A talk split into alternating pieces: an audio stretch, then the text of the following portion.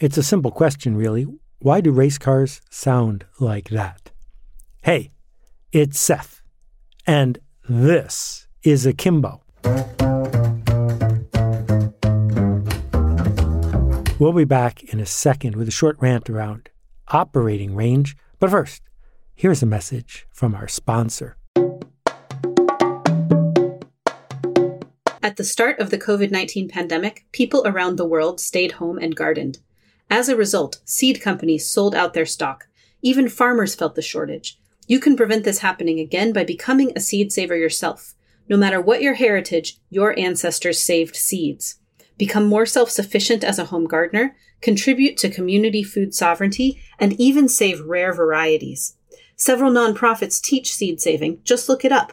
Be part of a grassroots movement. Return the power of food to the hands of the people. If you've ever been around cars that are going as fast as they can, particularly manually shifting cars, what you'll notice is that telltale sound. Why? What's its purpose? Well, it highlights a paradox.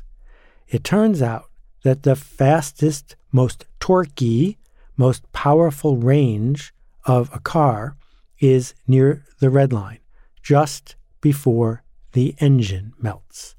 And so, the goal of the race car driver is to push the tachometer as high as they can, and then, just before it's too late, go to the next gear and start the process over again. That the red line is where it all melts down, but just before that, just before that is the zone, the place where the car is the fastest. A lot of people bring that same attitude to work.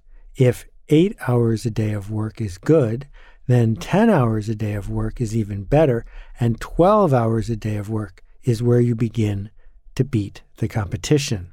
And so there's a school of thought about work that you show up, you dawdle for a little while, and then you keep showing up and keep showing up and outlast everybody else. And the paradox is this in the short run, it is entirely possible that four extra hours of preparation before a sales call or a presentation can make a difference. But without a doubt, in the long run, you will lose. You will lose because you will burn out. If we think about computers, if you buy a computer, it has a series of chips in it that do the work. If the software works to amp up how much processing you're asking the computer to do, it will heat up a little bit and will give you more return on your money in terms of computing power per dollar. But then, if it heats up a little bit more, it's going to melt. Again, there's a paradox. Or consider the word charrette, which is a word some architects and designers use. The charrette describes what happens in the last few hours before a presentation is due. So you've had a week to work together as a team. Eight hours the first day, 10 hours the second day, 12 hours the third day, maybe an all nighter. But then, in the last few hours before the thing is due, people's guards are down. They're too exhausted to put up a fight. They're now letting go of their preconceived notions. And in those last few hours, they are open to brilliance. And so during the charrette, is when magic happens. Except it doesn't. It feels like it might, except it doesn't. It is no substitute for somebody who is pacing themselves, doing the work, aware of what is going on around them, and showing up as a professional day after day. That person will always outperform a similar person who is hooked on the charrette. An example with an inanimate object might be helpful here. For a long time, boats were pretty efficient. You could take a small cruise ship from England to New York without stopping to refuel. It's possible for a moderately sized boat to get 10 or 15 miles per gallon, which is amazing given that they're traveling on a fluid. But then someone figured out that, particularly for smaller boats, if you overclocked the motor, you could get the boat to plane. And planing became what the weekend boater set decided boats were supposed to do. Hi guys, thanks for tuning in. Uh, this is a quick tip for getting onto plane fast. I'm going to put the throttle forward and watch that wake slowly move towards me in the driving seat. Three, two, one, let's rock.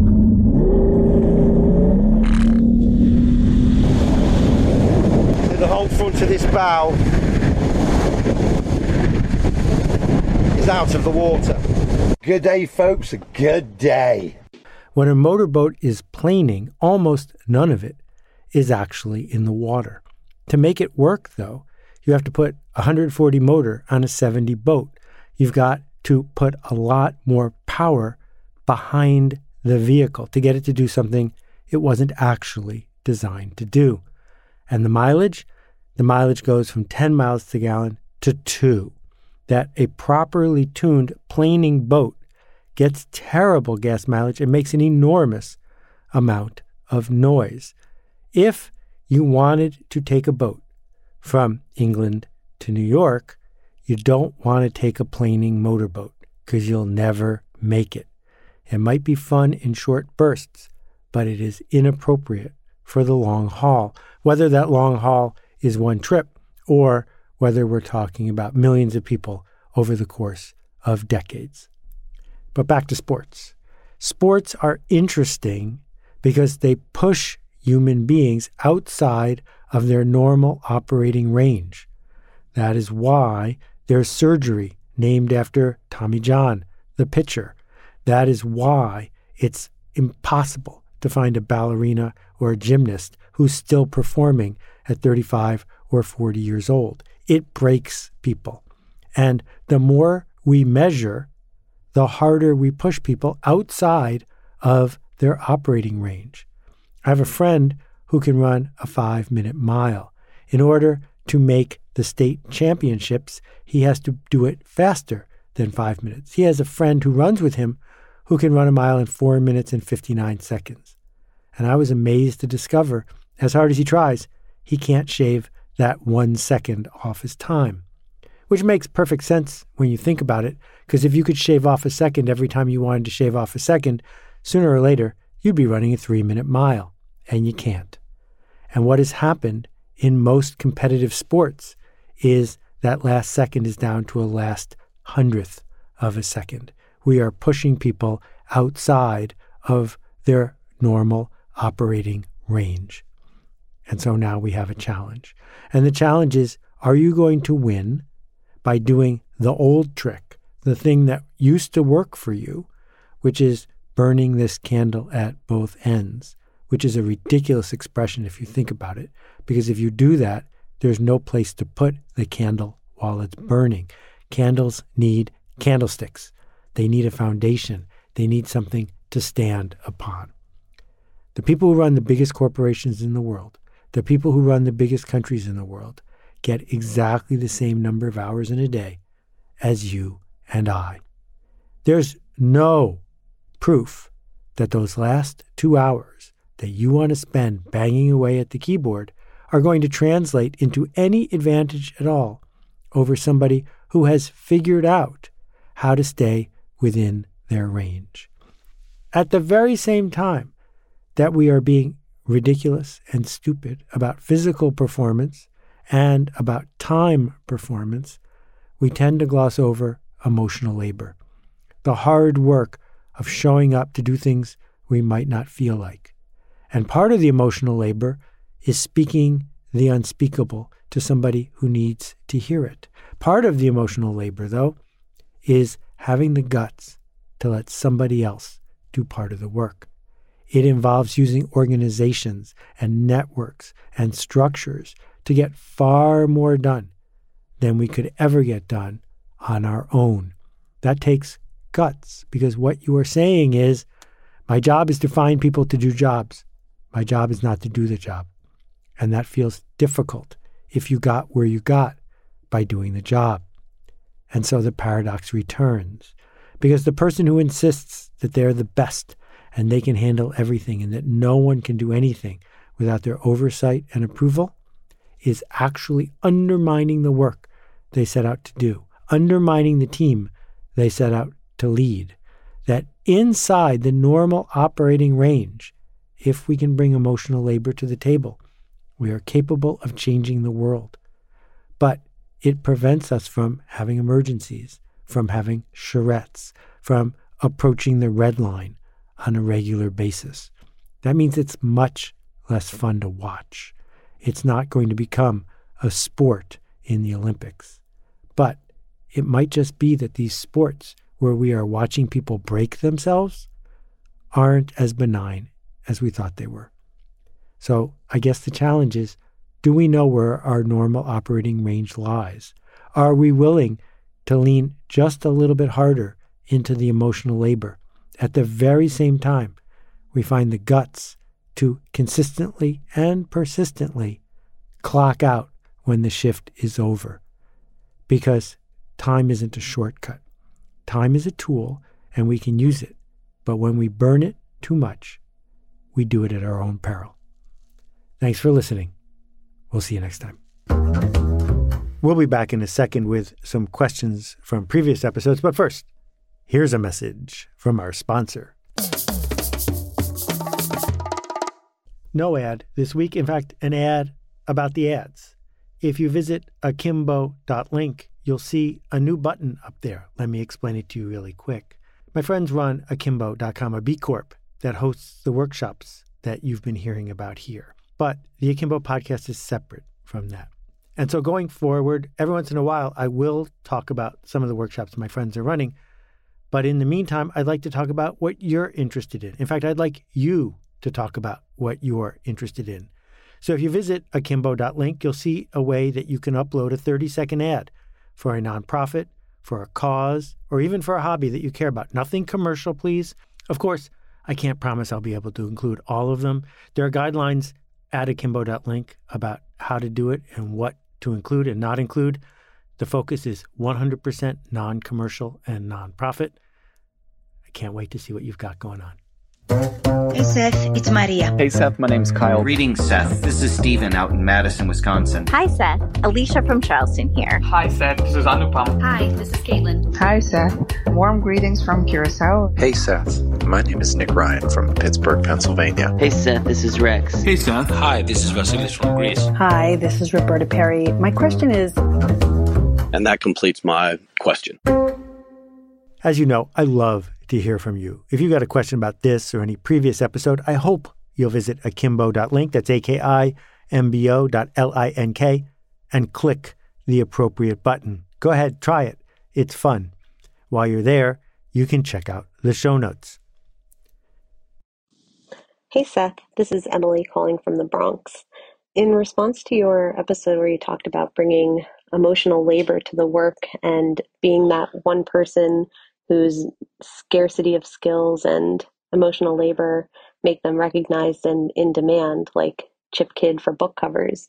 Wondering if you could extend the riff um, to something that I'm trying to develop, which is the methods and approaches and philosophies to our work that will engender bringing emotional labor or will attract people who do bring emotional labor to the work.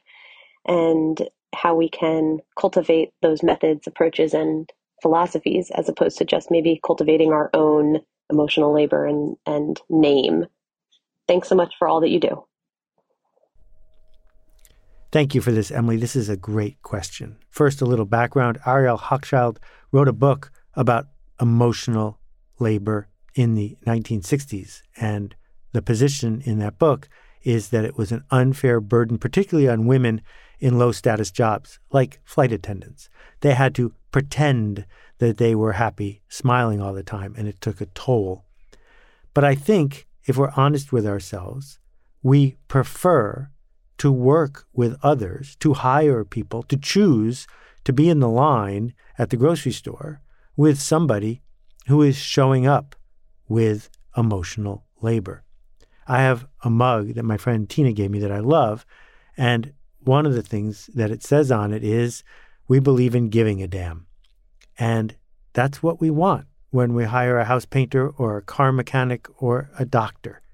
And what it means to be a professional today in a world where we're not digging a ditch, where we are showing up with decision making, with care, is that people are showing up to give a damn. And to do that means it's work. It's work to put yourself into a situation even when you don't feel like it. And it feels to me like calling that emotional labor is appropriate. So, one of the things that goes on, particularly for small organizations and freelancers, is that that can be your secret weapon. Because if somebody's just working day in and day out for a paycheck at a big company that doesn't care, they don't care either. And if you, the scrappy upstart, if you care more, if you are leaning into it, if you are being more professional, then you have a tremendous advantage. But Emily, you're bringing up a great point, which is that's almost never sufficient. What goes with it is having a point of view. What goes with it is being idiosyncratic because it can wear us out if all we do is care a little bit more. What we need to do is care a little bit more and also know a little bit more, have developed a skill, a point of view that people can tell our work from the work of other people. And this can work in organizations of more than one person. That's not the way things are around here. That if you are buying something from Patagonia, it feels different than if you're buying something from Kohl's, or at least it's supposed to be, because they have a point of view. But that means that we have to understand genre. It means we have to understand the change we seek to make. And mostly, it means we are doing it on purpose. That there are lots of days I show up at work and I say, What would Seth Godin do today? Because on a good day, that is the role I am trying to play. I am trying to show up as a version of Seth Godin that he promised would be here today. And I didn't start with people like you listening to my podcast. I'm very lucky you are. Thank you. I started with 10 people reading my blog. And what we get if we show up with idiosyncratic behavior on behalf of the people that we serve is a chance for the word to spread. So thank you for that one, Emily. I really appreciate it. It's a great segue to a conversation about dignity and connection and the change we seek to make. Here we go. Hi, Seth. It's Andre from Brussels. Uh, avid listener since day one and loving the show. Uh, so, your last episode about happiness has really helped me crystallize a question that I've been having for that was kind of going around my mind for a long time.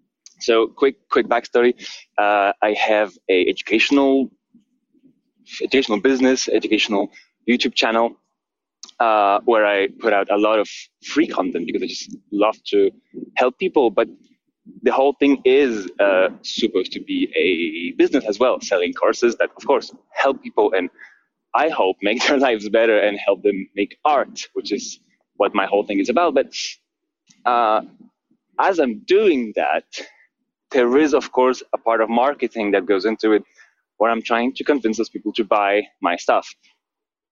What did they? We try, of course, to, to make sure that they need it, but how how would you combine this with this idea of of happiness and and, and contentment and uh, and and trying to only hear the messages, trying to let's say not hear too many messages of sales of of of pure uh, sales pitches because it shows us what we don't have yet. Yes. So to summarize, there's a tension, it seems, between serving people and selling them something. Except I don't think that's true. I think there's a tension between serving people and hustling people. There's a tension between serving people and pressuring people to get them to buy from you, not someone else, to get them to buy right now. Manipulation is what happens if you know more than your customer does and you trick them, push them, pressure them into buying something that they regret later. If they knew what you knew, would they be happy that you showed up? If the answer is no, then you should sell something else. You should make something else. You're a manipulator. You're a high pressure salesperson. You are showing up and making the culture worse. But if we think about the stuff in our lives that we're glad we purchased, that we're glad someone persuaded us to buy, that we're glad we leaned into, all of those things, which is most of what most of us own, what most of us spend money on, all of those things are the result of somebody engaging in commerce, not high pressure sales, but commerce. If a doctor persuades somebody to stop smoking, that's not easy at first. If a waiter does a really good job of talking about today's specials in a way that gets you to buy a dinner that you ordinarily wouldn't have ordered, that's a good thing. If somebody shows up and invites you to join, I don't know, the local club, which has dues, and you end up being a lifelong member, that's a good thing. That when I went on a tour with Raul of the Palisades Boat Club, he was taking me on a tour so that I would end up becoming a member. And paddling my canoe there every day is one of the highlights of my life lately. I'm really glad he took me on the tour. Was it a high pressure sales pitch? No, because our definition of that is that someone is taking something from us when they do that. They're using local pressure, time pressure, social pressure to get us to do something we will regret later. So, in your specific case, the generous work isn't giving it away. The generous work is shining a light, is opening a door, is helping people see what is possible. Then, at some point in our digital world, you need to charge for what you do. What is it you're going to charge for? Well, you could charge for the version they can't see yet. So, what you're doing in that situation is yes, creating discomfort. You're saying to people, well, you read the first three chapters, but the next six chapters cost money. And that person is saying to themselves, wow, that's going to make my life worse in the short run if I don't pay this money because I want to know how the story ends up. I want to improve my skill or whatever this essay or this video is about. But that tension can be relieved. It can be relieved by making a purchase. It could be relieved in a way that makes me feel glad that I made the purchase. That's not manipulation. We create tension all the time. Tension is created to cause forward motion. If there is no tension, forward motion is very unlikely to occur. And so, a yellow light causes tension. Some people say, as soon as I see a yellow light from any distance, I'm going to slam on the brakes. That's sort of dangerous. If you're most of the way through the intersection, you see the yellow light, you should finish going through the intersection. The yellow light was there to get you to go across the intersection. But the other thing that's happening in our digital world, as long as I'm ranting, is you don't have to hold things back to sell them. That what people really want to buy, what they wake up in the morning dreaming of, and what they wake up at night regretting they didn't get enough of, is connection and community and being seen. And yes, being offered dignity.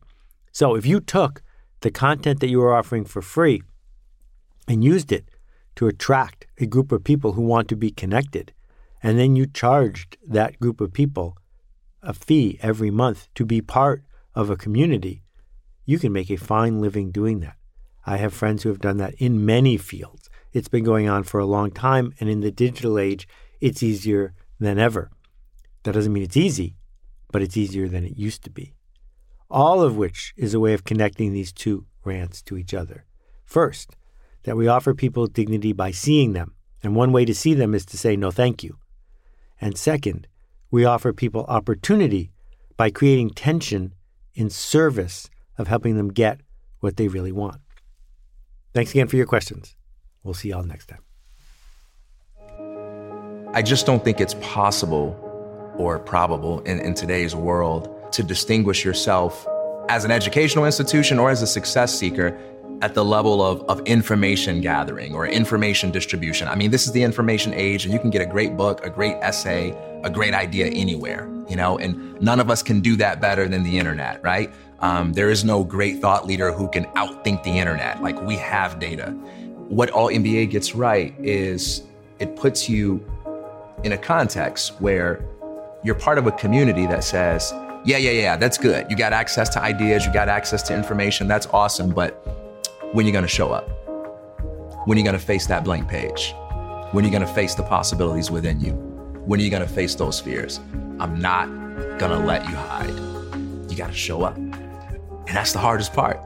And it sounds simple, it sounds very commonsensical, but it's the number one reason why we don't write that book. It's the number one reason why we don't ask that question. It's not because we don't know or we don't have the information. We don't have an environment and we don't have a support network that makes it feel like showing up is possible for me. Not just possible for the success stories I see out there, but I can show up. Consider the Alt MBA. More than 3,000 alumni in 74 countries around the world. Find out more at altmba.com.